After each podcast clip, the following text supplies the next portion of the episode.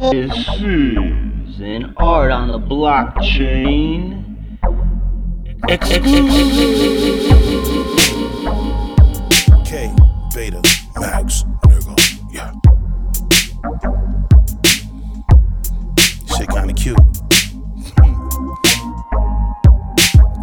want the best high, then I highly suggest flying low enough for you to hide your IP address. We don't mess around with clowns on the corner throwing out numbers and percents they don't even know about. See, I'm a geek to the core, so the evidence I present links to a source of intelligence. I made mastery a target and got gains. A lot came out of slinging art on the blockchain, creative with the crypto, saving it and getting mo. Forget the FUD, I don't hate it when it gets low. About the mud like a native of Gitmo. Bitcoin dips, oh, here these chips go. My Doge coins flip so steadily. Net earns await me, means ready. ARX burn, K Beta Max, J Scrilla, and C2. You're tuned in to the AOTP crew. Hold it now. There it is. All right, that was K Beta with the crypto freestyle. Shout out to K Beta. You can follow him at Wibbit Wabbit on Twitter or Instagram. Wibbit Wabbit, all one word. Um, looking at K Beta, he's uh, kind of a legend. So yeah, we uh, we're back. It's 2018. This shit is bugged, right? Art on the blockchain. Uh, Cynthia Gayton here. What is Over this? to my right.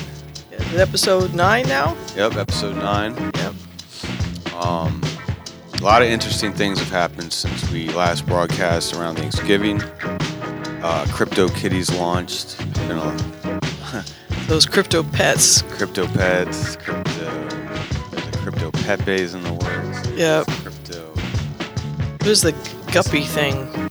Oh, that's yeah. Theo's got his sea monkeys or something. Yeah, sea that's, monkeys, That's on that's XCP with the rare Pepe's, and then uh, uh, the what is it? The um, the guys are throwing that, that one curio cards are Oh, seeming curio to cards. relaunch. Yeah, they're they're getting back in the game. Yeah.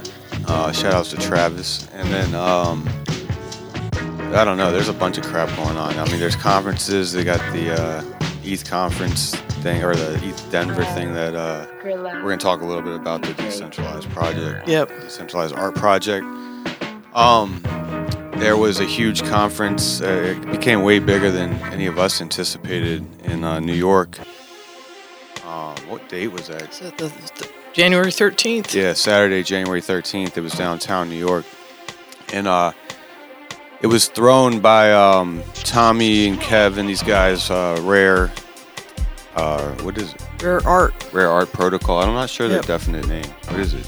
Rare Art Token? It's R period A period R period E period Rare protocol. Yeah, Rare Protocol. So yeah, they're launching a, uh protocol, and uh, I was talking to Kev a little bit about it on Discord the other day. So uh, artists can sign up to the Discord. We'll put a link back down here at the bottom of this podcast, and uh, you can join, discuss, and uh, I guess join the protocol, and you get some rare tokens or whatever their tokens called. Sorry, I'm not up to speed on that. I need to talk to them a little bit more about it. But um, they had a crazy event. Uh, I mean, it was. I think people were expecting like when we first heard about it, you know, maybe they were thinking 100 or so. Yeah, they were 200 hopeful. maybe. Hopeful of 100. Hopeful of 100. I mean, there might have been about 400 people in and out there that all day, and it was a standing room only uh, event. It was very impactful in the space, I think, going forward. Uh, every, not every, but all, a lot of the major art, uh, music creators and devs using this uh, Bitcoin, Ethereum, blockchain revolution were there, and uh, a lot of interesting articles came out. Um, Vice, Paris Review, um, New, New York something. New, I think New The York Times, covered yeah, the it. Times had some.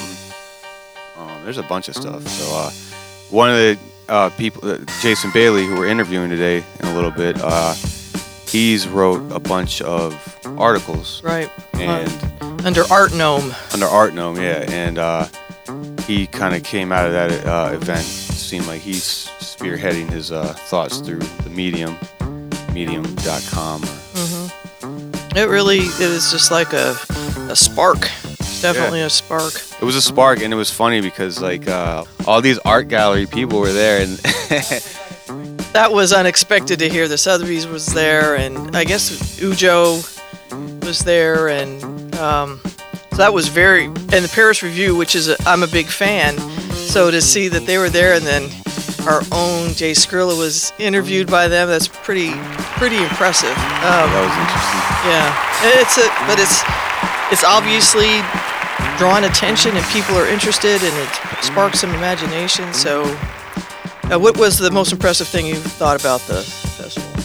Uh, just how the community, uh, how big it was and how enthusiastic it was. I think was the biggest thing to me. Um, it, you know, doing this podcast that we've been doing, uh, we've seen a li- we've seen like some enthusiasm, but just the way that that all was there, I was like, okay, this is great. So like, this gave me a little bit more confidence going into the year that uh, Yeah, this is the right path. That you know, at least for us, like we got a nice little niche that we're exploring here with the art and blockchain music yeah. tokens, all that stuff, whatever we're doing. And um, you know, Who knows? we, we don't know. It's a new doing. year. Yeah. Was that that was the other thing. It was so nice that we did capture the the uh, I guess the zeitgeist in the sense that we had talked to people that were actually on the panels Yeah. and knew about most of the things that was going that was going Right. on. So that was that was nice because again, you know, you don't know what you're what what path you're going. Is this the right path? But that was it was really encouraging, and it's just boomed ever since. I had no, know, I do this news thing. I had no problem finding news. Top five. It could have been a top like thirty probably this Yeah. this from I this did. last time we did. You'll see it a little bit different this time. With I posted some some knowledge, some articles. I think you know you should read. Yeah, there's a ton of articles at the bottom of this podcast this time that have come out. and then I put have a little a list of the about host posts, anything about us that was posted, any Right. articles. I I have links to that too, so I'm not going to talk about it, but it's just going to be there along with the SoundCloud. Yeah, during that conference, uh, me and Cynthia were uh, lucky enough to participate as panelists. So uh, Cynthia was on a panel. What was your panel called? It was art in the wild or blockchain in the wild. Wild was in it. Wild was in the title. It was wild. yeah, so uh, that, and then I was on, uh, I don't remember the name of it, but artists using blockchain basically. And uh, if you, you can read the article down there, uh, my, my DJ Pepe token, we, we made it, uh, we took it next level. Shout out to uh, Illy Momo and uh, Hodlin Cole, uh, Coinfeld, Yeah. whatever Joe's name is online.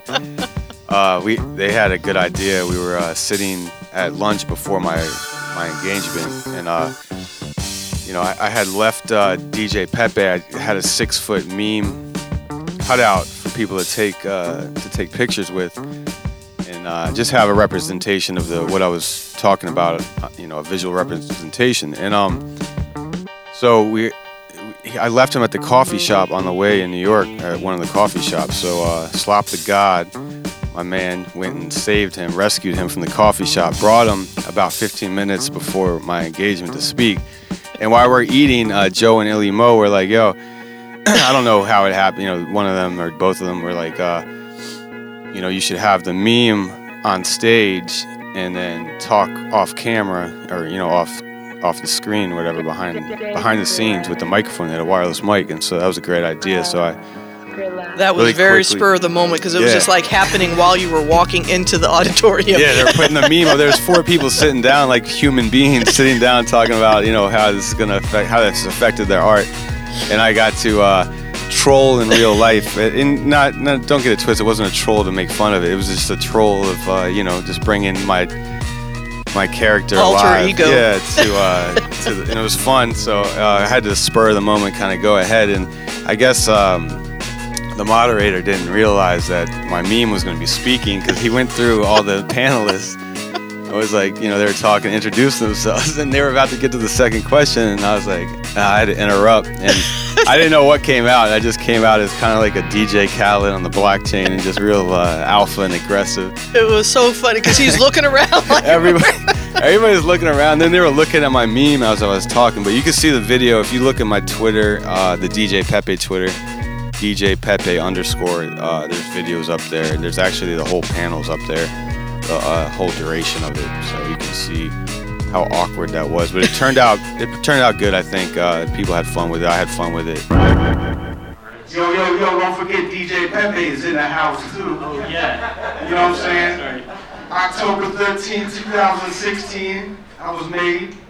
You know what I mean? Shout out to my manager, Jay Scrilla. I'm on block 434,102 in the Bitcoin blockchain. And I control a playlist that always evolves. Shout out my dog Kanye West, you know what I mean?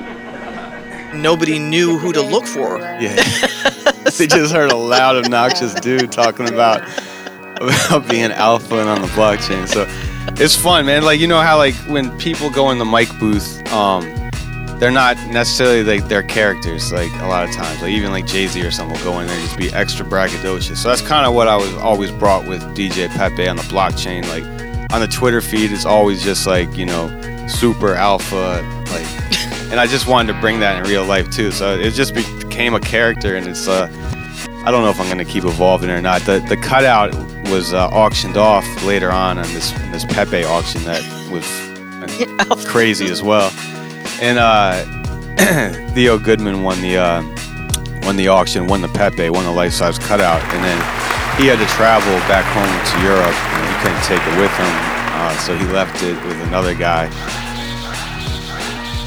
The Pepe cutout is chilling in the Bronx right now. He's holding the Bronx down, so it's all good. This shit is fun, right? astounding. But it was a definitely a good uh, event. You know, standing room like we were talking. There were people out in the in the hallways that were waiting to get in. There was just this rotation in the, in the back.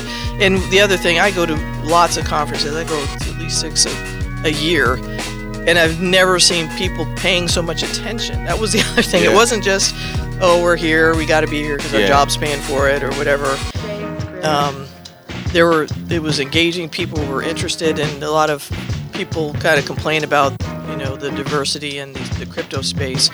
And that was that was another thing. Having having artists and people in the crypto industry, or however you want to call it, being it being there, real I thought was really helpful because it was to me one of the first times those groups came together and then the diversity just happened because it was the nature of the the event so it while you know there's always room for improvement it was a really good sign to me Yeah, there was all walks of life represented there, for sure.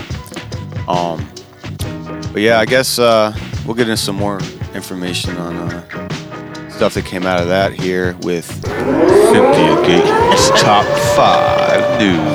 Yep, my top five news. So, like I said, I had to cut it down. We have a really great interview uh, later on, so I'll just get to some some of the things I, I had to glean, go through some a lot of stuff. So, I wa- but I wanted to start it out with just letting people know some of these are coming from these conversations we're having on this um, art project decentralized uh, chat.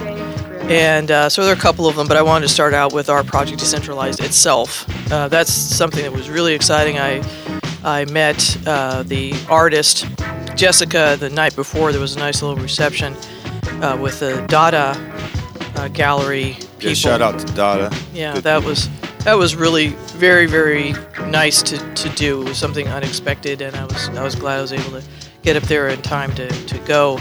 So the art project decentralized. It's a blockchain-driven, collaborative, open-source art project by artist Jessica Angel in collaboration with TrueBit. So both we're gonna have we have links to all that, so you can uh, get an idea of who these who these people are. So according to their Vimeo page description, it's a public structure that will be a starting point for creative interactions and collaborations with innovators from different parts of the world. So that's definitely a key element. They, looking at the chat, there are people from all over that are participating in this and talking about it, using the blockchain as a creative tool. They're scheduling several maker events and continue to develop ideas. So that's another thing. It's really nice to, you know, be in a discussion where the ideas are encouraged, not discouraged. There's a uh, $5,000 bounty for team contributions. So per team, there's a possibility. There's five $5,000 bounties uh, that are out there. It's going to be an immersion experience building a bridge from was it Dogecoin or Dogecoin? Motherfucker, say what? Dogecoin. um, to Ethereum. So it's called the Doge Ethereum Bridge. Yeah. So that's the that's the name of the structure. So uh, Jessica actually created the bridge physically, and then it was scanned and rendered into a uh, well into an environment where you could actually manipulate the interior and exterior of the of the bridge, so you could actually start seeing the interaction. So it's really cool. There we have a, a video. So we met quite a few people working on this project. Very inspired, inspirational people. Uh, just the other day, February 3rd, they held a makeathon in uh, San Francisco. So we're just asking you to stay tuned because it, it's changing every day. Yeah, and uh, yeah, Jessica's a real talented artist. Um, her, she makes these giant pieces. Yeah, she's a sculptor.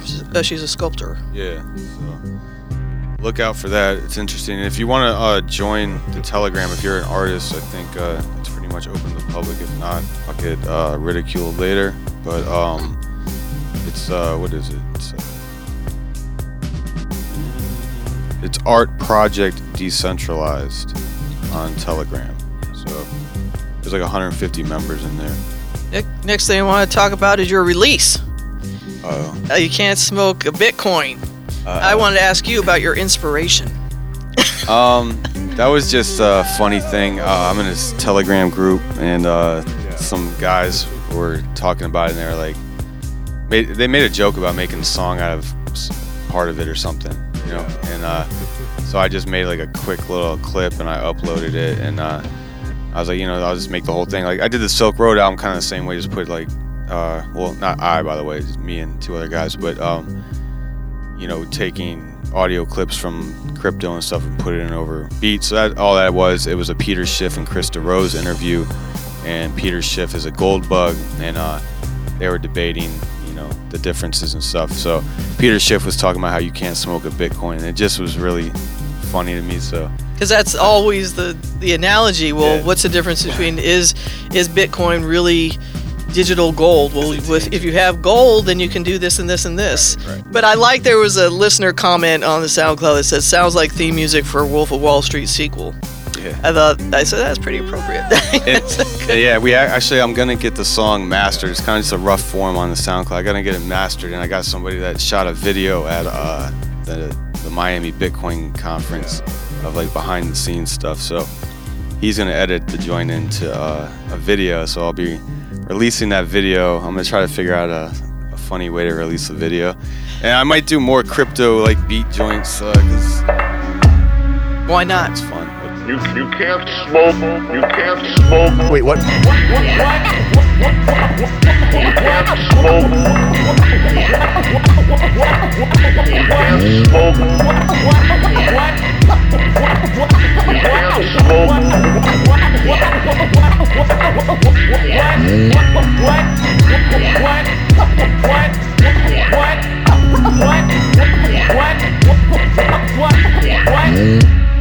I smoke it all the time.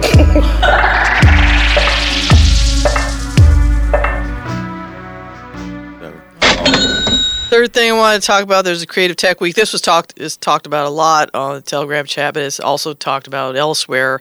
Um, these are this is uh, going to be a uh, it's starting in May, so May 3rd to the 12th of this year. It's a crowdfunded event with installation locations across New York City. According to the website, Creative Tech Week features the best work being done in creative technology today. So artists are given the opportunity to install and promote their work. I think that that's the most interesting thing about it is that if you have an idea, you want to participate, meet the criteria, they actually give you an opportunity to have your own pop-up gallery. They don't.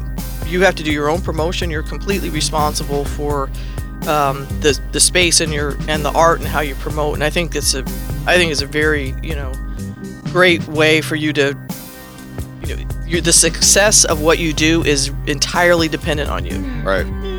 And you know, they obviously have they have some uh, some pull by pu- pulling this together, but but it's I think it's a very useful way to learn or a good way to figure out what you need to do to promote your work. So I, I like this idea and I encourage you to check it out. So I have You, a you know who's gonna be performing there? um I don't know. Interloop. In the loop. You're gonna be there? You Yeah. have your own. You We're- having your own. Me- Uh, yeah, we're doing stall? we're doing the uh, the, the Silk Road album uh, live on the uh, MPC's meet Castillo del Fresco in Oh, Brussels. wow. So we'll be in there in May. Uh, Or, early May. do you have a particular date? Nah, she's gonna give me one. So, Okay, cool. Yep. So there you go. See, it's already working. Nah, it's gonna be tight though. It's it's like a week long, isn't it? Yeah, the third to the twelfth. That's a, Yeah. that's over. a Nine week. days.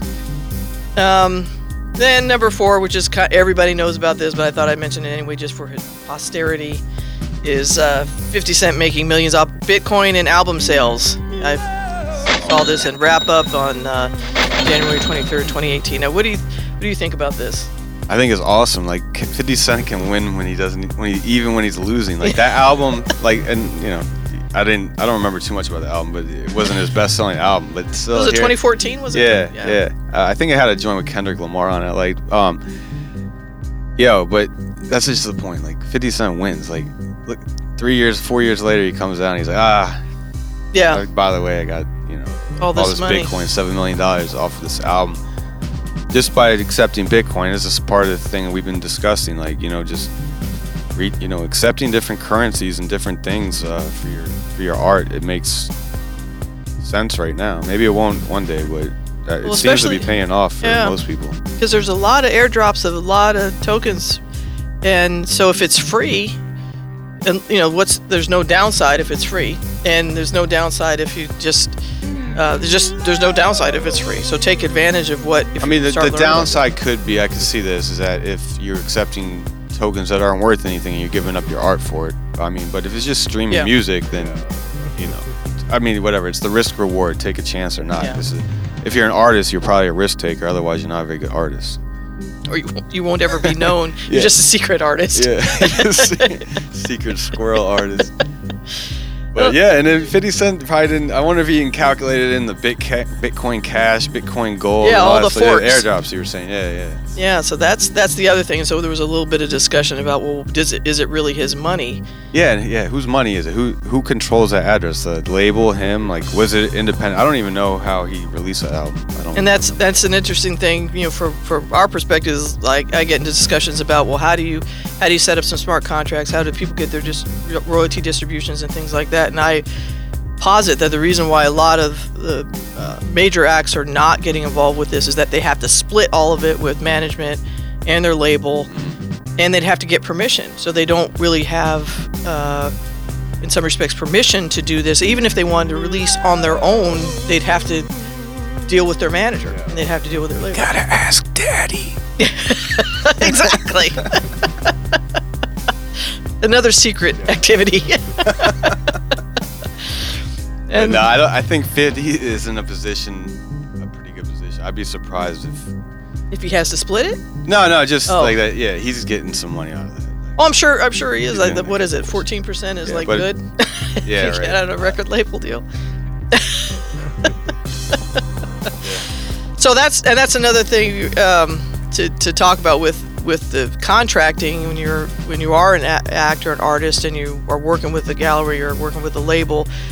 Uh, these the deals have to change because Yeah. it's not it.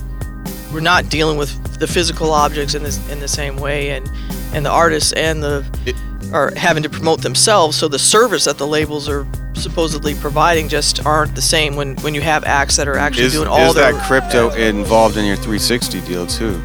yeah. You know, like that was prior. You know, most a lot of 360 deals got signed before people are accepting cryptocurrency Right. projects. So, how does that work? Um, and just say it probably just says money. probably just, just says- like people back, you know, signed long deals in the early 2000s when the streaming came out. They didn't. That wasn't part of their deals. When then streaming came out, and then there was conflict about whether or not they got received it. I think. Well, the the difficulty, like when you're dealing with the label, sometimes they they will have a clause in there about or any future version or any future uh, future format is usually in there to cover that stuff, and that came about certainly after MP3s. They started making sure that any future format was was covered. But the the streaming elements of it, that's that's still in play because it's uh, trying to figure all of that out. So this there's still a lot going on um, in the into traditional music space that hasn't been resolved, but I think can be can be resolved uh, if people are willing to come up with a new structure. Mm-hmm. But you have to be willing to do the new structure. Yeah, it's hard to change a whole industry, but uh, at least niche-wise, that's the way to start. Get some somebody with a little cult following, a little niche audience. Yeah. You know, those are the best artists to go progressive usually. Yeah. And the last of the five is uh, Codex Protocol. Uh, it's an anonymous art bidding and registration service that was launched uh, early this this year, 2018. So it's a unique crypto-based decentralized title registry launched in January 2018 from the website. Codex is a blockchain-based decentralized title registry for art and collectibles. So it's intended, the design is to be a tool for the arts and collectibles market where interested people can bid anonymously and register art ownership title using the service.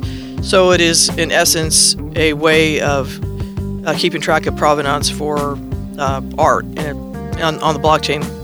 And there are a couple of other um, uh, services like this. I think this it's a little unique because it is including not just fine art or art; it's including collectibles, and that I think is is uh, an added benefit. Um, yeah, the other thing that's interesting about this is the well, the anonymity is the bid anonymity is kind of interesting because that that perhaps puts you in the auction mood. But it was interesting with the uh, with the Pepe auction. Were there any anonymous bidders? That was that was an exciting. I don't think so. I think everybody was. But I saw, I saw somebody on a phone. I was like, is somebody bidding from their phone? They, they behind said they were gonna have bidding on the phones and stuff too from the Telegram chat, so I don't I don't think they did. They had to rush the auction because of the time constraints too. So I don't know. Yeah, but it's but so you so the you know so you're doing this in an environment that is that is anonymous and just it's anonymous, but it's it's um, tracked on blockchain. So uh, we had the pleasure of meeting Jess Houlgrave. She's the co-founder of Codex Protocol and COO in person at the Rare Digital Art Festival. She actually shared the stage. Stage. Yep. and DJ, Pepe. Um, and they had two named investors, and this is something I'm also I, I like this particular trend is where the investors are willing to, you know, be there on the website. So the Right. uh, name investors that I saw were Bessemer Venture Partners and FJ Labs, and so I, I like that this might be a trend that people are maybe stepping away a little bit from the ICOs and just say let's just let's just do this in a way that's a little more transparent. Uh, so I have the website there. Um, the other things I have uh, articles, like I said earlier, and I just had some uh, articles about about us that'll be up on the SoundCloud. So that's it. Yeah, you can find it in the notes section. And I just wanted to add a, a couple things uh, about this, uh, about some news. Um, a, a cool thing to check out maybe is uh, bitcorns.com. Um, it's like this little uh, XCP counterparty game that just got launched where you maintain a farm. It's like Farmville kind of like some kind of capitalist idle gaming thing. And uh, it's kind of cool. You can upload your art and do all that stuff. Um, I do own a little bit. Um, but it's a good way to learn Bitcoin and even counterparty because instead of logging in, you know, you giving an email and all that stuff, you you use um, you sign messages using your Bitcoin address. So it's cool. Like I I like that type of login feature, like where you don't have to give up, you know, your you just give up your Bitcoin address and you sign messages and stuff to Yeah. validate it and stuff. Like, you know, that way, you know, you're less uh, penetrable. Um, so that's uh, Bitcorns, Bitcorns.com. I don't know. They're, they're making something out of it. Uh, the, this guy from Counterparty, Dan Anderson, started. it. So they have a chat group on Telegram and uh, a website and all that. Check out the um, Archetype uh, Telegram. These are the guys that did the auction for uh, the rare Pepes at the New York Art Festival. And They did a great job. yeah, they have an interesting. Uh, they have an interesting group, and um, they have a, a, a burn offering starting in like three weeks that goes for like a month till through April to get tokens. It's basically like you're monetizing your your memes and stuff. Um, it, it, it's interesting. It reminds me of like the rare Pepe's early, so check it out. And I have no vested interest in that. Anyway, so uh, let's get Jason. Uh, Jason's standing by, and we're gonna talk to him. Jason Bailey, the Artnome.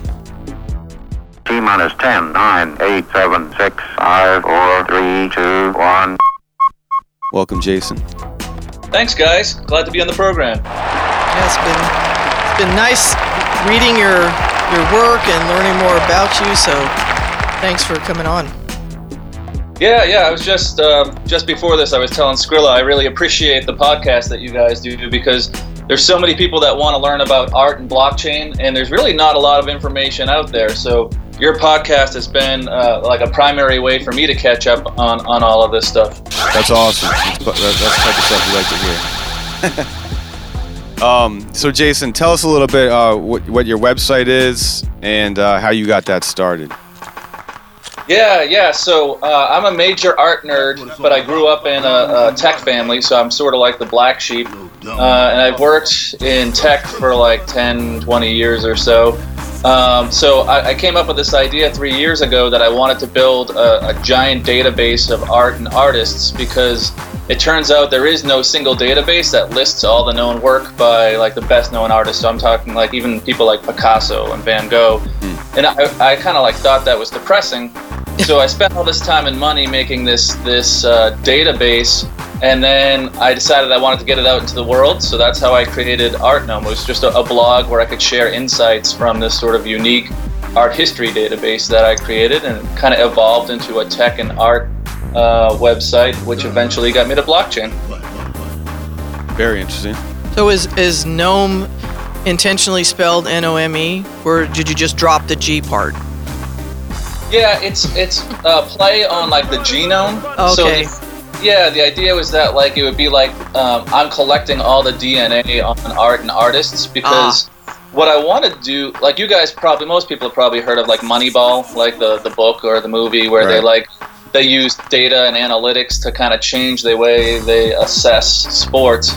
I'm trying to do that for art, not to like replace the way that we traditionally look at art, but just to like answer basic questions like how many paintings did you know Van Gogh make or Rothko like Mm. Google Google like struggles to answer that stuff, right? So there's like this crazy opportunity to help like build a stronger art historical record. Pretty nerdy. That's tight.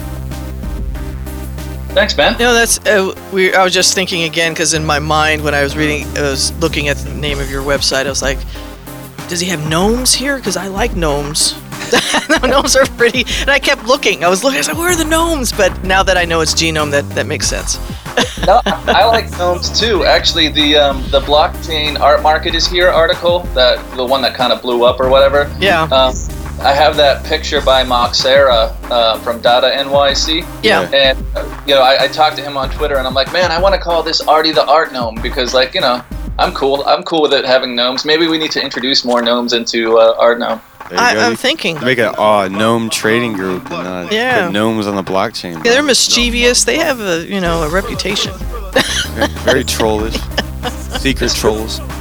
And I got that Massachusetts accent, so we can call it Art Gnome.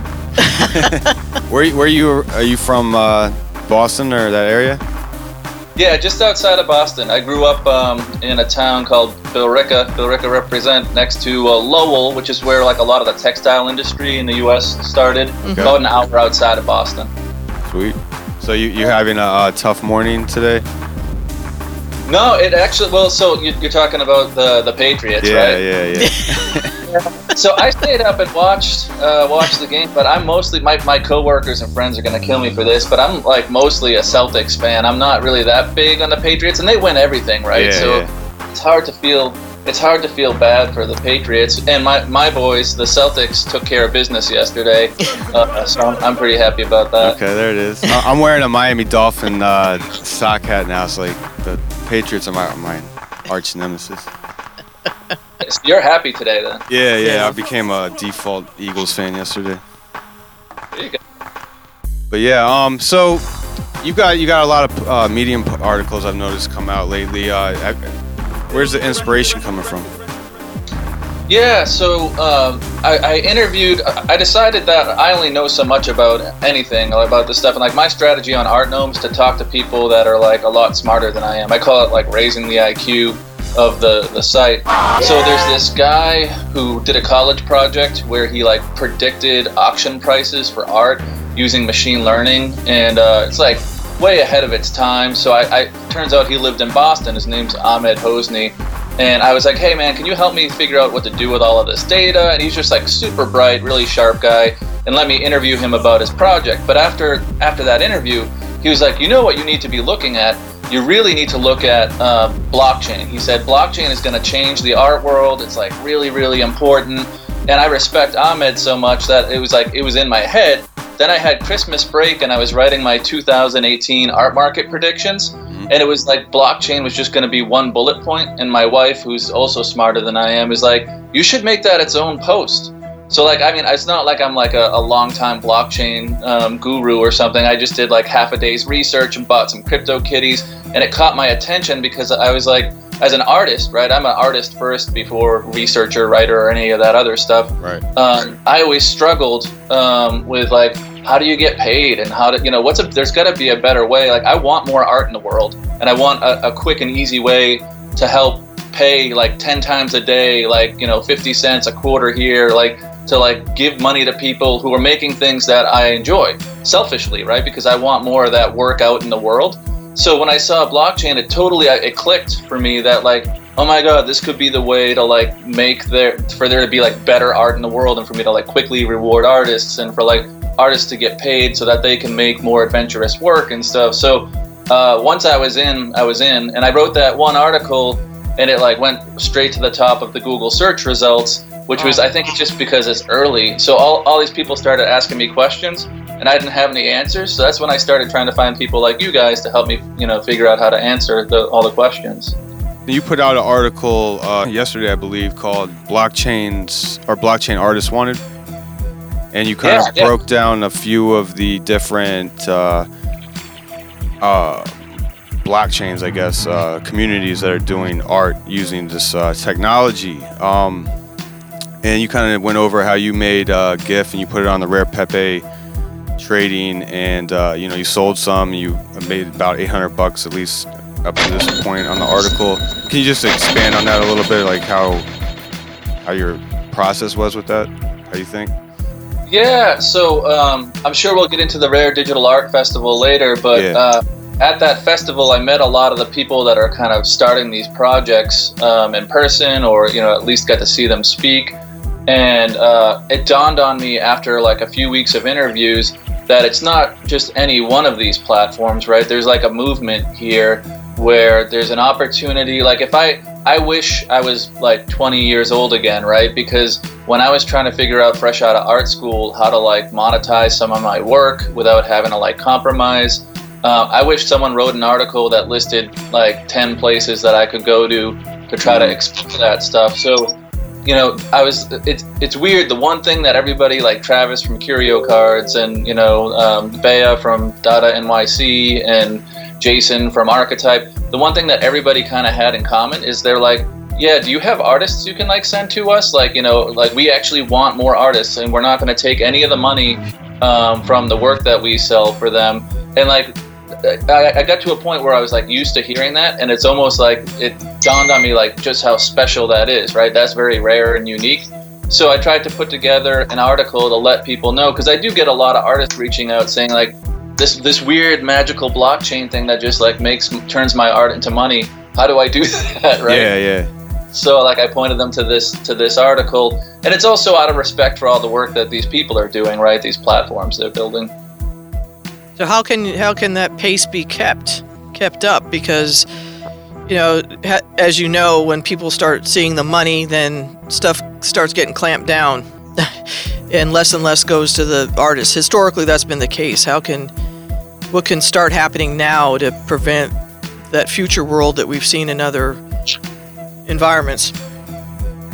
Yeah, so I'm I'm optimistic. Uh, I think, of course, someone's going to come along, a, a big company, and try to do uh, something similar. Um, you know, and you know, like the um it'll be like the, the Walmart or whatever that shuts down the smaller mom and pop type places.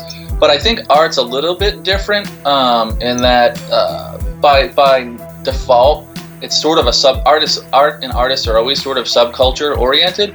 So I'm optimistic that there's long term potential for artists to, to keep their own version of this going um, without it going like super mainstream or corporate. Even if that stuff does happen outside of these communities, Mm. I think these communities will continue to go on, and they'll be the ones that matter, right? Um, it's it's sort of the nature of art. My fear, uh, Cynthia, going back to like our conversation, is that uh, the regulation, and this maybe this is a good topic for, for us to talk about.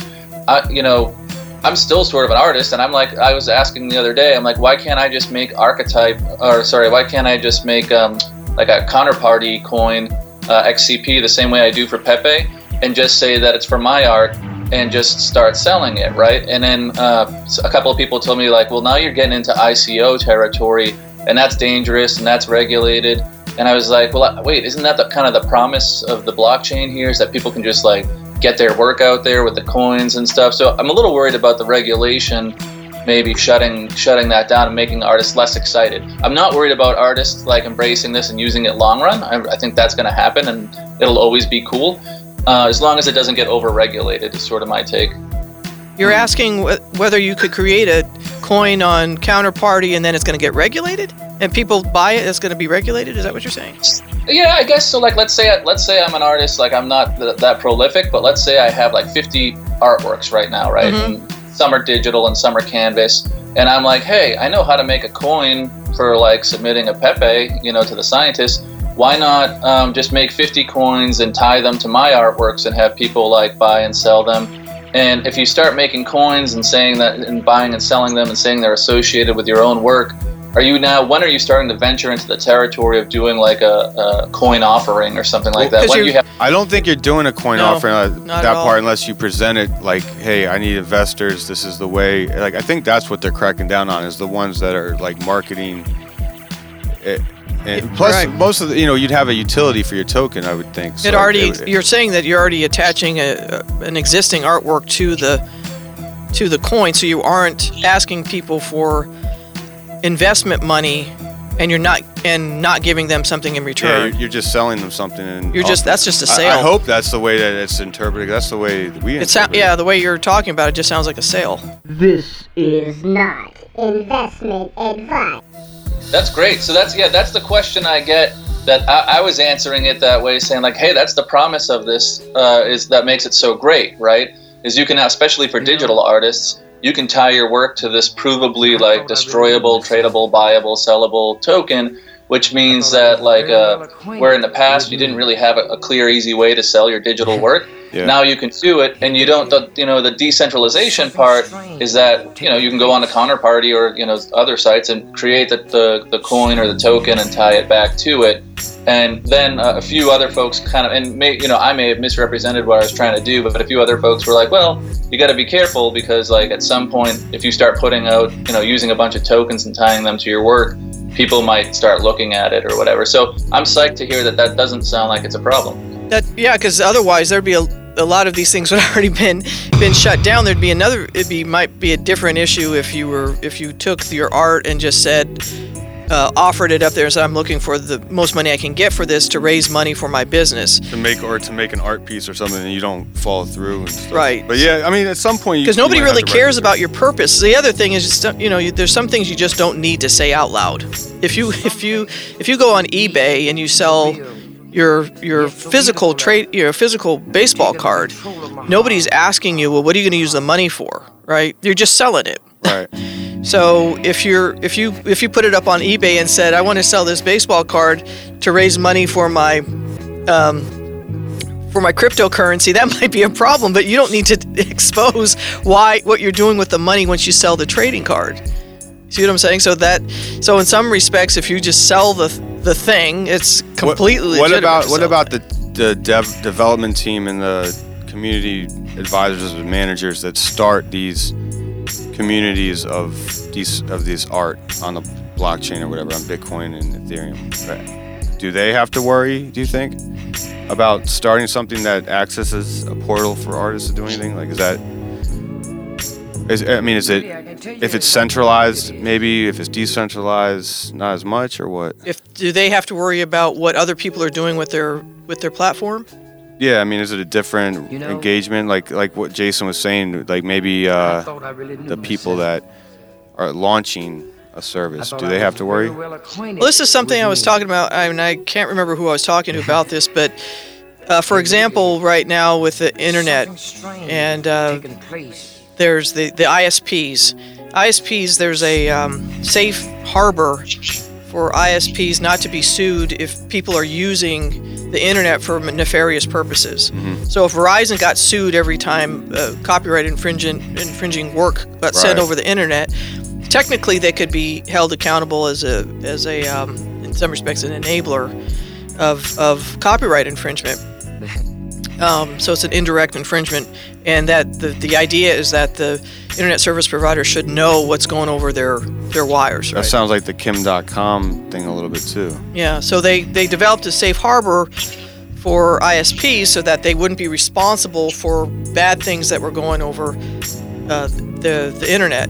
So I was talking to somebody, I said, could there be something similar? Because, you know, for example, Ethereum considers itself a new internet in a way, or a new, uh, and oh. so could could something be designed as a, in terms of a regulation that provided a safe harbor for Ethereum and counterparty, all these things. Like we don't want to be, we want people to use the technology, but we don't want to be responsible for the content unless it's something we're selling. Right.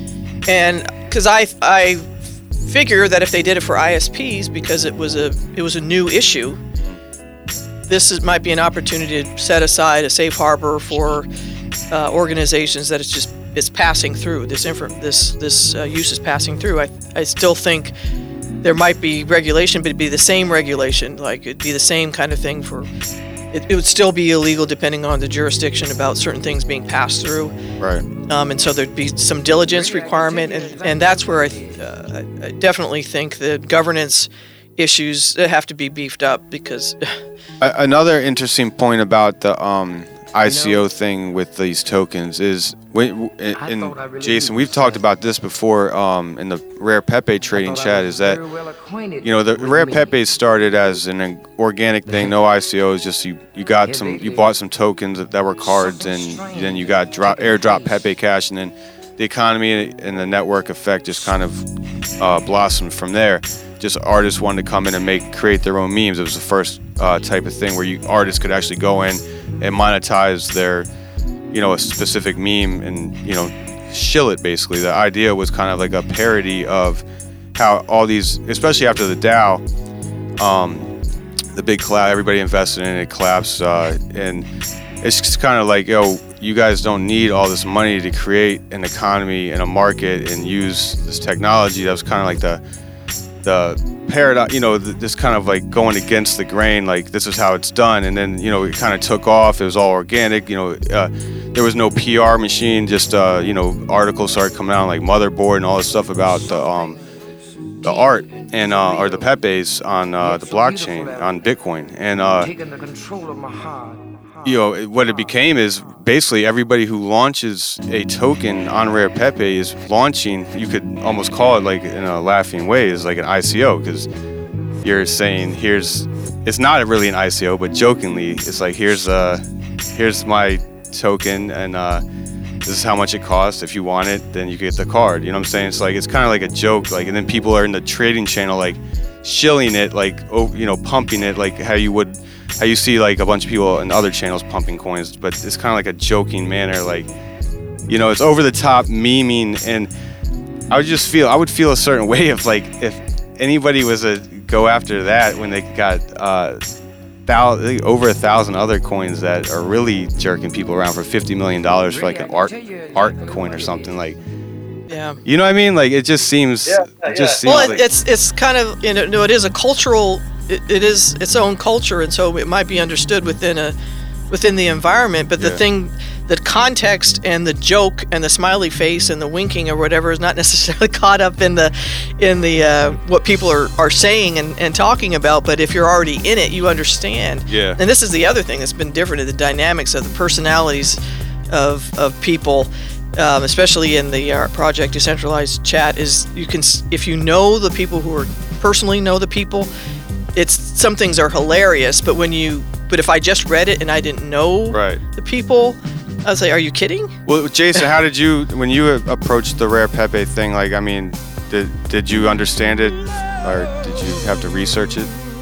Yeah, so I, I had done like a, a little bit of all the other stuff, everything from like the, the crypto kitty to the crypto punk to Dada NYC to looking at curio cards and like a bunch of other stuff. And I went to, but I had stayed away from uh, Pepe because I don't know, I'm old and a little out of touch. So like my only reference point was that like the whole hate symbol thing, which actually gets boring to talk about pretty quickly once you realize that's not what the group is about. But you have to stress it because a lot of people that's their only reference point, right? Yeah.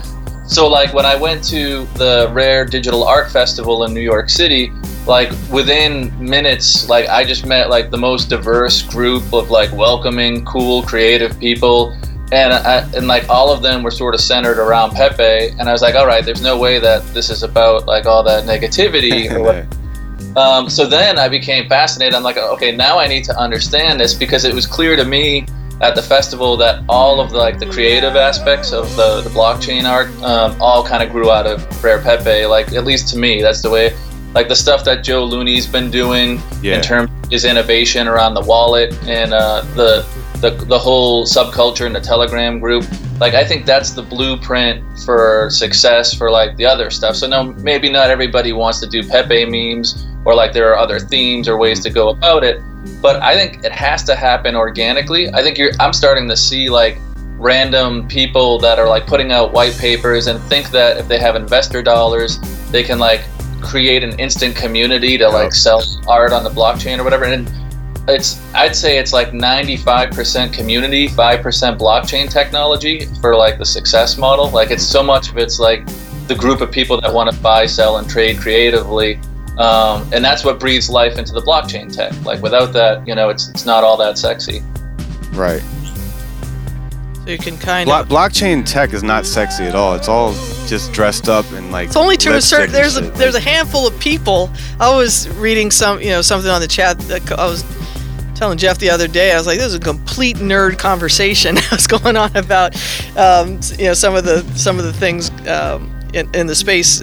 Joe Looney and those guys talking about. this just completely nerdy thing, but it was very awesome to me because it was so rare for me to see the you know ideas and developers coming, you know, talking about things at that level. Um, but it, you know, it definitely is a time and time and place to really to really enjoy those things, and so it can be can be sexy, but it's just kind of what what what are you interested in? Right. There are different aspects of it that you can, t- you know, you can use it as a tool to talk about a lot of different things, right? So, like for me, as a visual artist and a person who likes art history or whatever, I actually think that a lot of the memes that people are creating right now um, are going to be seen, if not already, very soon as like some of the most important artwork that's being done by this generation, right? Because it reflects, it's like a lens on our society. It reflects what's going on. Uh, it's it's open to like uh, anybody. You don't have to be like. I guess you need, you know, maybe you need a computer or whatever. But most people have like cell phones and now or whatever. So it's Not, not if you're at the uh, art festival and DJ Pepe is a six foot cutout. You don't need a computer. that's right. Yeah, you you can uh, cardboard prototype. That's right. I almost yeah. I almost got trampled at the uh, they were d- giving out the the paper wallets, the hundred paper wallets at the end.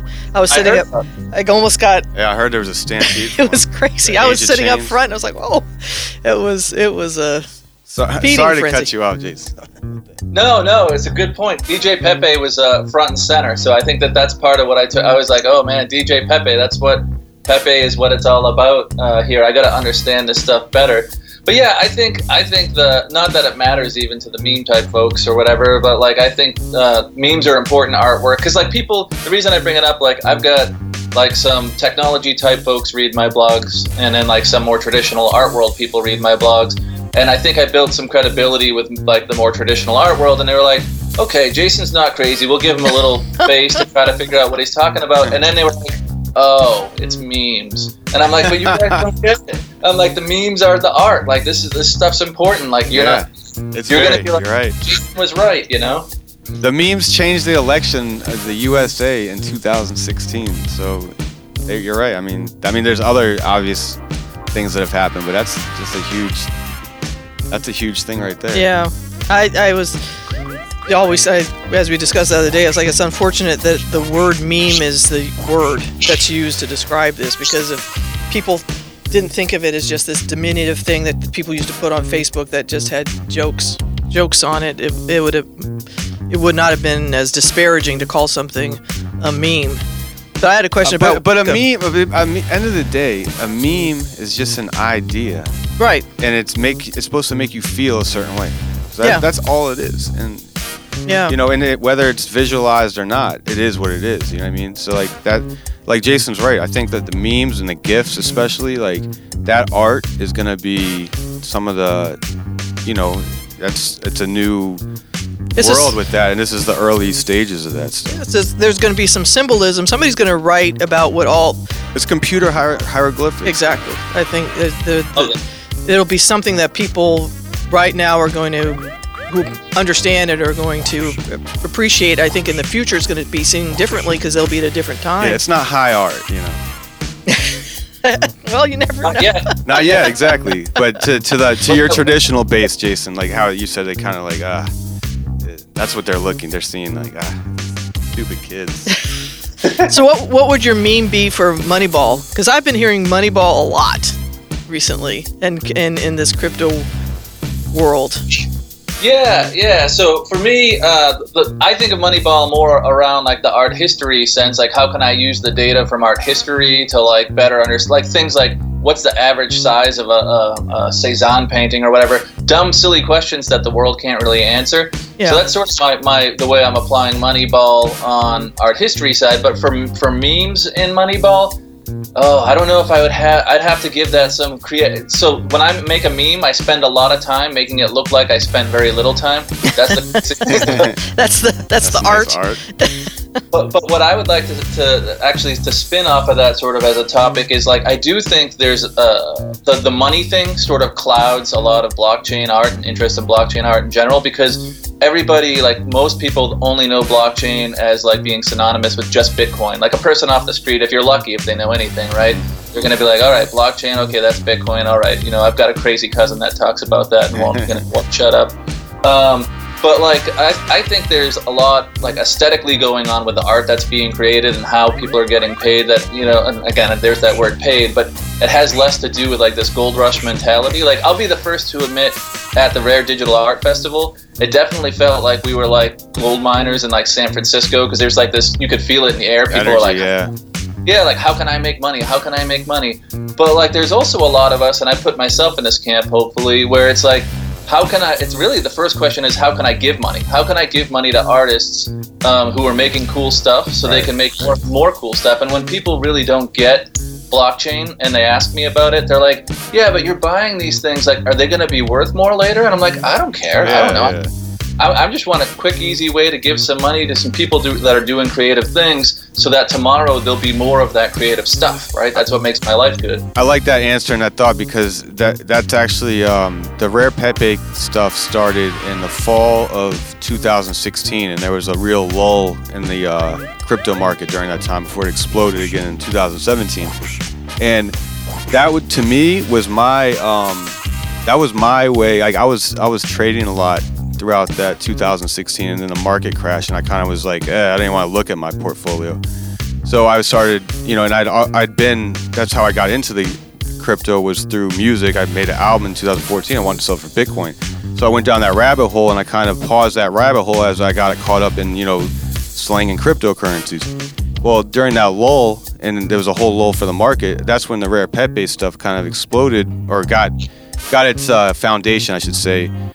And because there wasn't anything to do, people were just looking to use the technology at that point. I think that's maybe hopefully where we're going for a little bit here. Like when when everybody's not speculating, you're you don't have bro vestors coming in here and like, oh, dude, I'm trying to make a thousand dollars in a day. Like I heard everybody's making money. You know, when those people, you know, either learn that this is actually a technology, not just a speculative instrument, and start using it and stuff like that, then it's more fun. And like maybe we'll see a period where there's more innovation in this art space now with that energy that was created. I think uh, really explosively from that conference and uh, you know everything that's come out of it. You know, That's interesting because I uh, I didn't hear myself a lot of discussion about how am I going to how to make money, but I was I was optimistic that people were saying I can create something and make money from what I create, and that's I think the more important message is kind of telling people create something, make money with it, and and then that there's nothing nothing wrong with that. But if you continue to have the idea that somebody else is going to work for you to make money, that's that's already a fail. to Right. me. Right. Yeah, I would I would agree with that, and I think Cynthia and I had a sort of a conversation, and I'm sure as a musician you have a little bit of this too, Scrilla. Uh, there's there's this sense for artists that like if you even talk or think about money, that somehow you're like you're you're not dedicated enough. Like you should be doing it just for the love of the art or this that and the other. But I got I have a lot of friends that are, you know, um, art school graduates who didn't um, go into the tech world nine to five like I have, who still need to sell paintings to pay the rent, right? Yeah, Um, and absolutely. so, you know, and it, we've been trained not to be able to talk about money, but that, I think that needs to change if we expect like more art to be produced, right? And I'm hopeful that this kind of helps helps with that, you know. Yeah, it's artists got to make money, otherwise they're gonna make crappy art depending on somebody else to pay them. Like they got their sugar daddies and stuff. Yeah, or or just have you know the. It's it's been an interesting journey for me to look at how much grant money influences what's done. You know, there's a lot of grant money in in DC, and it, grant money doesn't create great art. It just makes artists cater to the people who are given the grants. Right. and Right. uh, you know so it's i understand it i appreciate that money being available but on the other hand you know if that's your if, if that's your goal as an artist to say i want to get grant money does does that really That's just you know, a hustle. ex- yeah But anyway, let, us get into uh, the Rare Art Festival too. Um, what what did you- what was the most important thing you took away from that uh, six hour fest? Yeah, I would say uh, it's like two two things. Um, so one, uh, when I when I heard Joe Looney's presentation and he just walked through like innovation after innovation. So like being able to tie a song back to a, a virtual trading card, being able to tie a video game back to a virtual trading card. And I mean, I call it art. You know, some people call it a virtual trading card. But to make those VIP experiences for people, Yes. where uh, it's tied to a specific person, and then showing um, how you could tie it to OpenDime, which is the tamper-proof USB stick. So all the questions in my head and all the questions people have been making fun of me for, or asking me about, about like, well, is it physical? Well, he answers that right with the OpenDime uh, USB stick. Um, or why would you want this instead of like a physical painting or whatever like that you can have? And I'm thinking, well, because it comes, you know, I have the potential to have a song that only I can listen to, or I can I can sell it without shipping it um, to someone anywhere around the world without a middleman commission, or like, you know, I can play the the game through it, or there's, you know, the it's not um, a lesser version of a physical object. It's it's a, a 10x more interesting, exciting version of a physical object, right? And like I don't want more physical crap anyway. I'm a little bit weird that way, but I got enough stuff in my house that like I'm happy to have my uh, my art exist digitally. So Joe's presentation, I think, really succinctly and somewhat like uh, quietly and humbly. I don't think people projected necessarily what all the stuff he showed means, and I think a lot of like big companies and people like, like uh, eventually when the blockchain and like the mainstream art world go more mainstream, like start embracing the blockchain. I think we'll see a lot of the stuff that Joe was showing in the Rare Pepe wallet kind of like resurface. Yeah, we we uh, we had a, uh little chat with Joe back in the day um, when we were making the DJ Pepe card, which was the the first music accessible card, and the whole the whole thing with us was how are we gonna keep the music secret um, without an existing you know server that we don't own a you know a server for streaming music so we had to find SoundCloud we we tampered with a bunch of things before we find that the private way to kind of uh, I hate saying this word obfuscate obfuscate whatever you say Obfuscate, yeah. uh, the uh, the you know Confuse, the cloud up. the cloud that where that was coming from and uh, I I reached out to Bandcamp during that time. It, we uh, Cynthia reached out to, to SoundCloud as well to their engineers, but SoundCloud was going through their hell where they almost uh, fell apart that like that week, and uh, the engineers were losing their jobs, so her contacts disappeared. And then the Bandcamp guys, I moved up the ladder a little bit to like one of the stronger engineers. And I started talking to him about this, and he was like, "I have no idea what you're talking about, dude. Like, Yeah, bye." that that was the discouraging thing is I was finding people who knew that were part of you know some of the groups that I knew about that were interested in blockchain, and so the engineers were there, and uh, and they were gone by the time we were able to actually come to them with a proposal Yo, about Ban- what to do. Bandcamp, especially because Bandcamp caters to independent artists. Like, if they embrace something like this, where you have access tokens using blockchain and stuff, it wouldn't even be a system. Like, I don't see how it'd be a risk to them. Like, all they got to do is create some tools that you can, you know, allow access. Some what API tools or something, and like that, it, the whole thing would be on the. Maybe they're worried that people are going to put, uh, you know, decentralized hidden you know Nazi songs up there or something. I don't know, but that maybe that would be a thing because they're a company like that. But I just feel like the, you know the access and the progressiveness like that would be a great thing for them to. Now you wonder because you know with something like Bandcamp or any of those uh, the uh, what CD Baby and those things, you're just wondering. Okay, there's already questionable stuff that you're putting out. So what's the what's the threshold? And and if if you're afraid that people are going to flout the rules because you can't get into it as the company, that is, I think I can see a legitimate reason uh, for if it's something that's clouded up and so, and and the and the owner of the of the database can't see it Right. because the you know so that's there's some element I understand I understand that but there are there are contractual ways to get around it um, that could open up some possibilities or they could they could create a sub you create it create a test space try it out Right. Yeah, a little version. I mean, Yeah. there, there, there's places like um, I don't know if you've looked at these, Jason, but there's like Musicoin and a couple other ones that they have. They claim that you know that you can use their their that you put their you upload your music to their server and you sell the token, and that's the play. You need the Musicoin to listen. The artists earn the Musicoin, etc. But where it's at now, I'm pretty sure the Musicoin is just a centralized hub. Like, there's no way to like decentralize that music because it's so much space. You know what I mean? It's like I don't know if the IPFS or whatever is part of that problem. They're helping that, but uh, do you have any ideas on that? Have you looked into any of that? Yeah, so the people that I've talked to, I, I don't know as much about the music side, but I, I've learned that one of the first questions I ask people is like, all right, is it stored on IPFS? Like, I think Curio Card stores their art on IPFS. Uh, I don't think Pepe does. You might They, know. they use a torrent. Yeah, so um, it's it's actually it's not a big concern to me about whether it's stored there or not. Like I I don't know. I quickly I mean I saw all my books turn into digital and all my cassettes and CDs turn into digital and I like I didn't freak out about that. So now that my art's turning digital, it doesn't really freak me out. But everybody else asks about it. They're like, how is it tied? Is the art on the blockchain? And like, how is it tied? So like, It's IPFS definitely, to be clear, it's definitely not on the blockchain.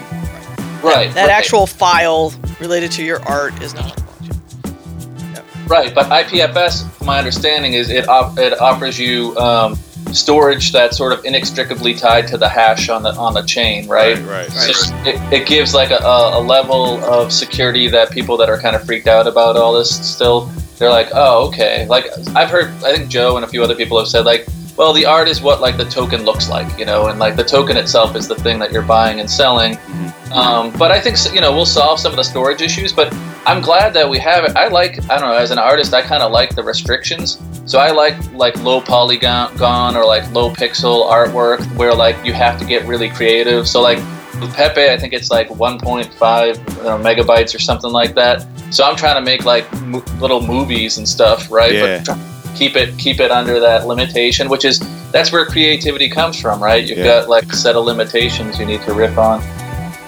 I think there's some element that people need to, to understand with regard to some of those files is that the thing that's encrypted is not is not necessarily the file. The thing that's encrypted is the the token is encrypted. It gives you the access, but the file itself is not necessarily encrypted. So there's the- and even an additional level of people are always concerned about who's who's taking my stuff. Um, but there's also you know you have to be clear that the token itself has the is encrypted. It's not necessarily the file. Right. You know. Wait, uh, going on, so we're, we, we, we talked in, we've talked about um, art and connecting it to a uh, utility token and access passes and all that stuff. But what about art using the blockchain, like how Jessica's project with uh, the ETH Doge bridge and stuff, where it's actual the blockchain is the art. Have you explored anything on that? I've talked to Jessica a few times, but I need to. She's like on my my short list of future articles because I feel like I haven't done enough on that front. Like I've been breaking it up, uh, blockchain art wise, into like there are people that do work that never gets sold on the blockchain, but it's just like inspired by it, right? So like a painting of like someone like you know rustling a Bitcoin or whatever. I don't know, I'm just making something up, Mhm. and it may never it may never be bought, sold, or traded. And then there's what I would call crypto art, which is like work that was either made on one of these plot platforms or built with the idea that it's going to be sold on the blockchain. And I think that's kind of building its own aesthetic that's sort of meme based. But then there's like, um, uh, and this may be where Jessica's stuff falls, like stuff that's actually built using the blockchain, um, like maybe blockchain visualizations of information on the blockchain, Yeah. right? Would be like an area that I would look at. So I haven't I haven't gone there uh, yet, but I'm hoping to soon. You actually, you know, I'd love to hear sort of your take on it, um, so I can understand it a little bit better before I reach out to her. Yeah, I, I'm I'm in your boat honestly. Like uh, surprisingly enough, when I was talking, I got interviewed by the rare um, protocol guys at that festival, and when I was explaining to them like chain of custody, provenance, tying uh, you know artwork to a token, they they uh, seemed surprised. Like that was the first they'd heard of that. Um, they were more interested, or not more interested, but they had been exploring more. Um, the blockchain as art, I guess. So I, I that was and that was my f- really first not first time hearing it because I've seen like you know over time they've had like uh, websites with Bitcoin transactions experience visually and stuff like that. But I didn't realize how how many people were interested in blockchain as art. So I need to explore that myself, honestly. I think we saw we were looking at something where there was a generator, and uh, and then the art was based on the hash. We saw something like that, and so there's a lot of really interesting. We, oh, you know what? We have talked about one thing in the past, and I don't know if you looked into this, but it's called what is it, MIDI art? Where Oh, yeah. MIDI art is just where you design your. Yeah, there's a couple different versions of it, but there's like lo- there's MIDI art where your keys, your you know when you I don't know if you know, but on a computer when you do MIDI stuff, it's different colors, the instruments, and you can just you know you can make a picture out of it. It's like giant pixels, and people are making songs out of it you know, based on these pixels. It's really crazy. Like, anyway, uh, somebody that was actually a part of the archetype launch. I don't think he's part of it anymore, but he had piqued my interest a little bit about uh, those hash. Every time a transaction is made, or, or you do, or you mine something, then it creates a MIDI note, and then it becomes this instrument. You know, you create a song off transactions and stuff. So Yeah. I haven't seen anybody go explore that, but that, that was a cool uh, idea to me at least. hmm Doesn't mean it's a good song. it just means- No, I mean most of the crap that you hear is like really unbearable, but it's interesting still. Like, Well, if you figure out how how it all comes together, then you could write the music for the. yeah, that's interesting. I think you could make it work if you knew how it all works. Yeah. This is Black MIDI Emacs, the nuker. 2, one of the most Popular MIDI art pieces on YouTube. This is an art blockchain. exclusive. Exclusive.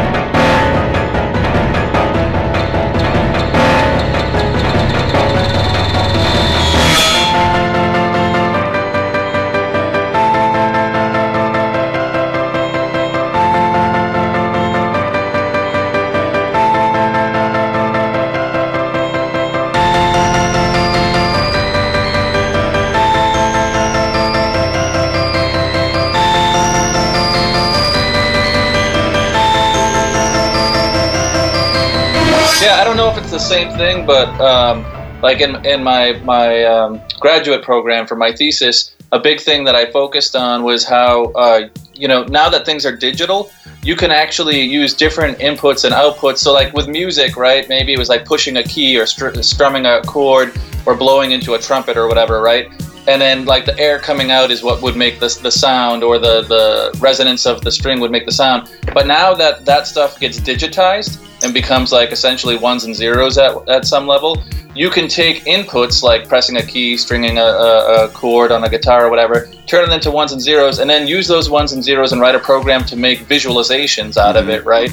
And then the same, like I did like a project where I had like uh, like Play-Doh or like you know uh, clay or whatever, and I used um, a camera recognition so that as you smush the Play-Doh into different shapes, I wrote a music program that would play different sounds based on the shapes using the the visualization software. So the idea, like you can like you can make art like you would play an instrument, or you can make music the way you would make art because you have this middle ground where everything is digital temporarily, right? So I don't know, it's it's pretty nerdy, right? But I think that may be some of what these people are doing with blockchain data. Yeah, yeah. Take That sounds like block- it. right, and use it to fuel like something more creative, visualize it, or um, make music out of it. Well, at the end of the day, like all code and all art and all music is numbers, and math. So it's all kind of that's kind of joining of all that. Right. Exactly. Exactly. That's that's exactly right. Yeah. So that's that's a cool space. Maybe that'll be the next thing that I try to, to write about. And I definitely Jessica's uh, awesome. She's been really nice on the uh, community, introducing me to people and stuff. So it's a cool community. Yeah, we were telling people earlier in the program when we started to go ahead if you're an artist, go ahead and join that chat. I hope that uh, again, I hope that we're allowed to invite people there. I think we are. Well, so there it is. But um, yeah, there are a couple things I just I'm looking at uh, the Rare Art Labs. So it's Rare Art Labs. They're creators of the Rare Protocol.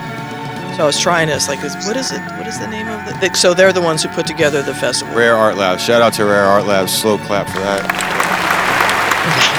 It was really Very good, very good. Um, and again, we, we should give a slow clap uh, for Joe Looney too, because he needs to be congratulated for his advancements in this. Um, but yeah, what are, what- you got any other thoughts you want to share that we haven't uh, covered so far, Jason?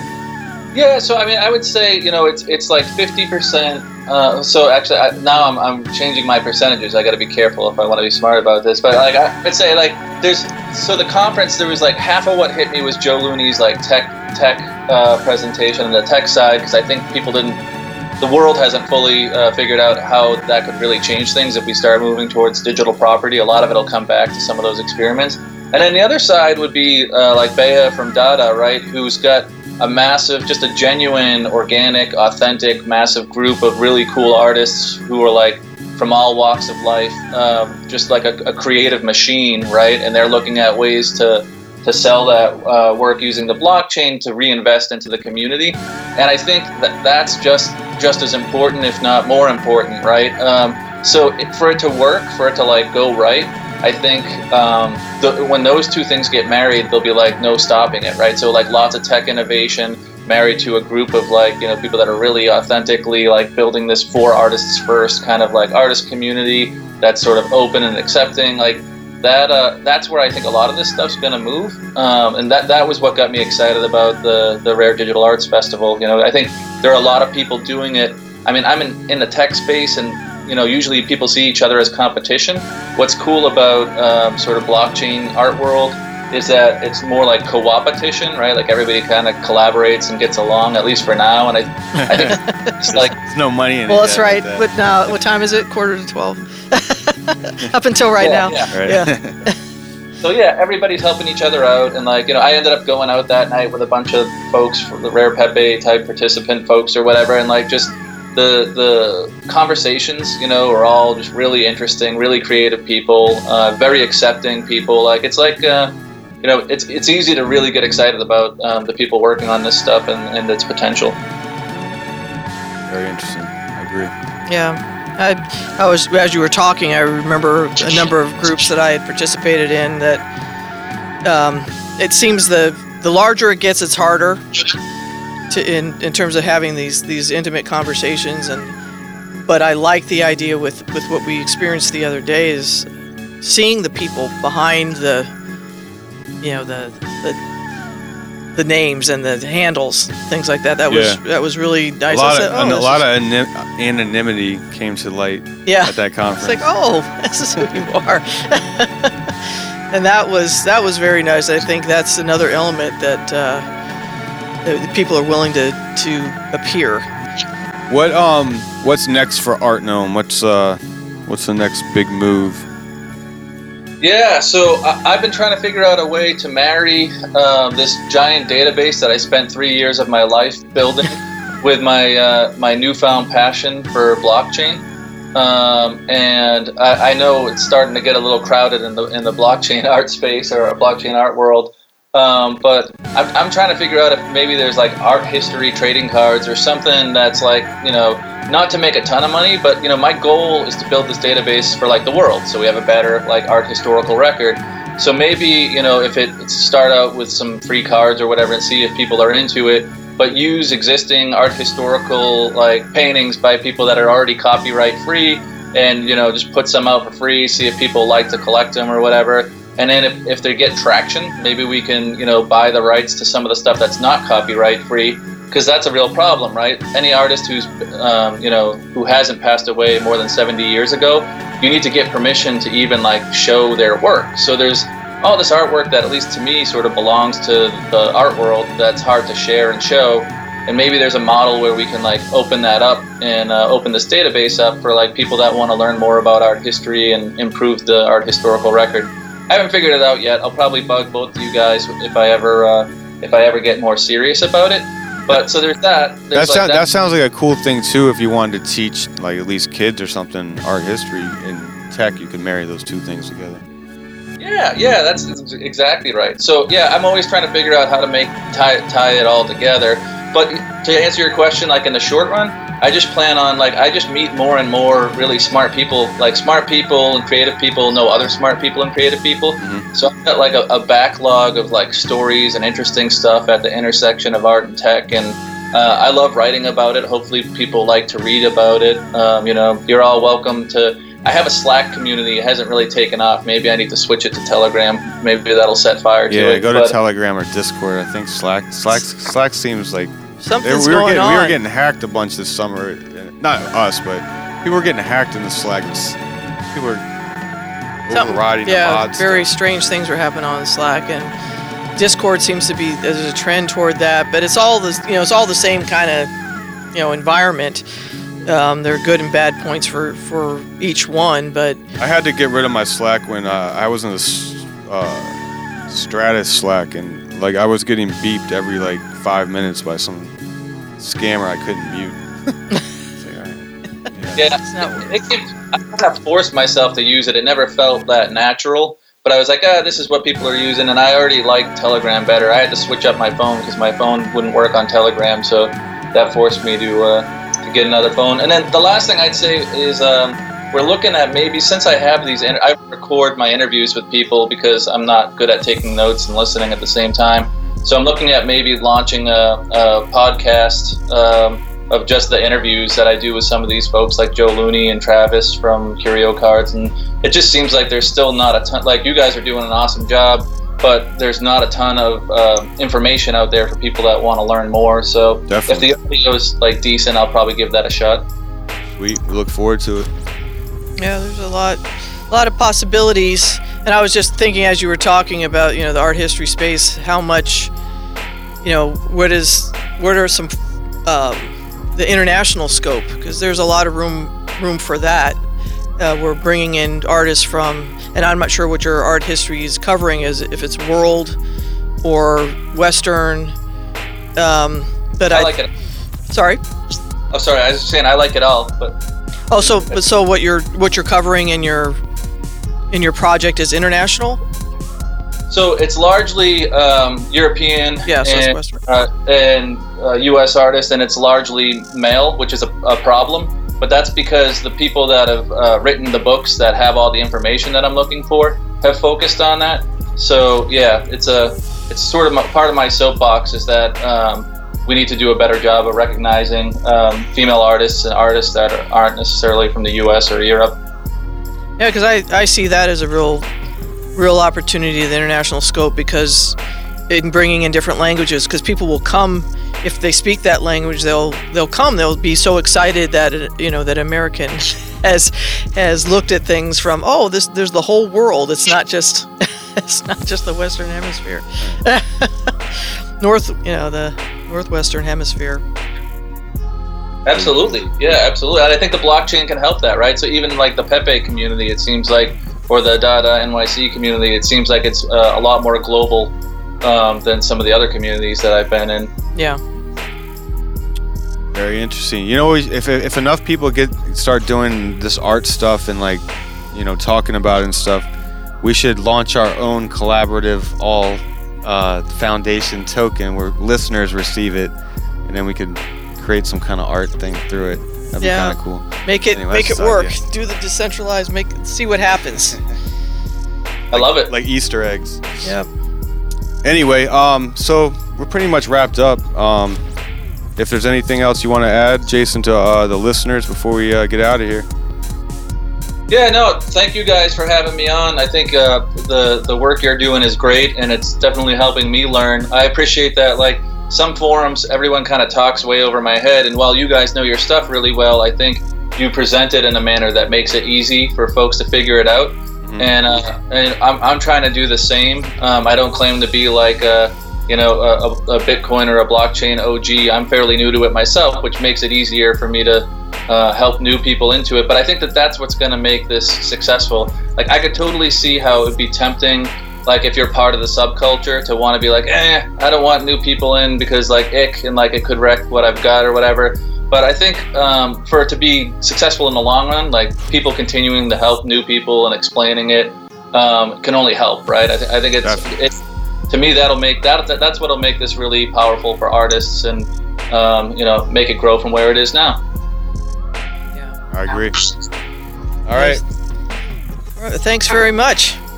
All right, so everybody, uh, we're gonna put the information, uh, Jason's website at the bottom, and uh, pieces, his medium pieces and stuff, so you can check them out. And what's your Twitter handle? Uh, I'm at Artnome. All right, that's A R T G N O N. He has no G. That's the thing. Oh, no G, my bad. A R T N. I'm, I'm thinking you should get that too. Well, when you start, just- somebody you get your sorry. crypt, crypto gnomes. I think you should have some crypto gnomes We're gonna release crypto gnomes now that I know Hell I yeah. can just my own tokens with I'll a give G. you that- With a G. You could put like uh, famous Bitcoiners and blockchainers uh, as the faces of the gnomes. Oh, that To would give be them hilarious. characteristics. Like Yeah. Uh, I could think, I could think of a few that would have evil characteristics. I love it. All right, Jason. Good talking to you, man. We'll uh, we'll chat later. And uh, adios. Thanks. Thanks. Thanks for having me on. Take care. All right, later. All right, so uh, that was Jason, and that was uh, Artnome, and uh, that was a good long interview. Hope, Yeah, good hopefully, y'all learned some stuff, or can go and take some information and spider web out on your own, down your own rabbit holes. Um,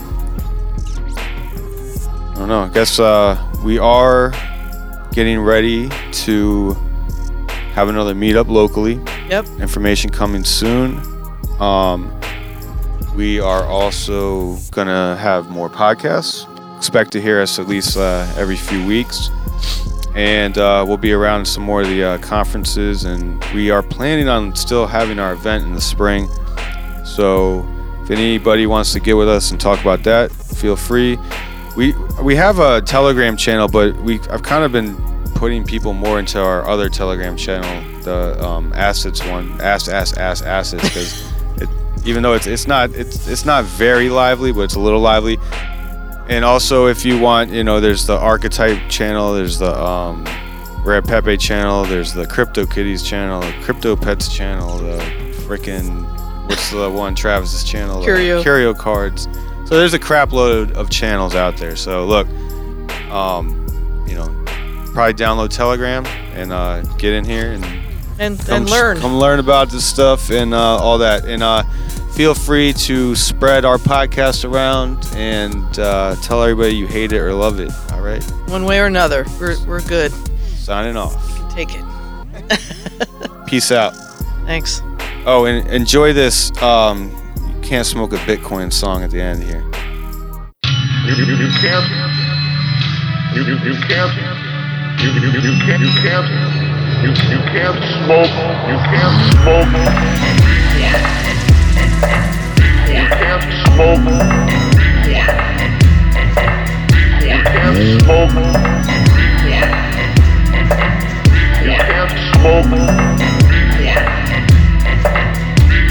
can't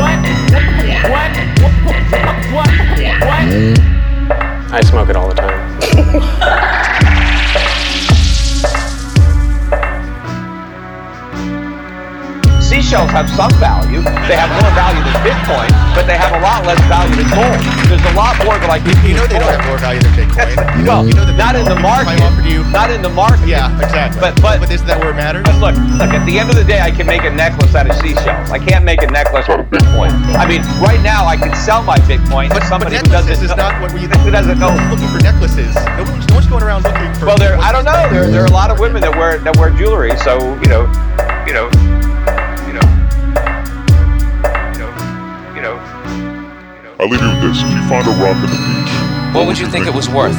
Nothing, unless someone puts a price on it. and then another someone is stupid enough to pay for it. Other than that, it's just a fucking rock.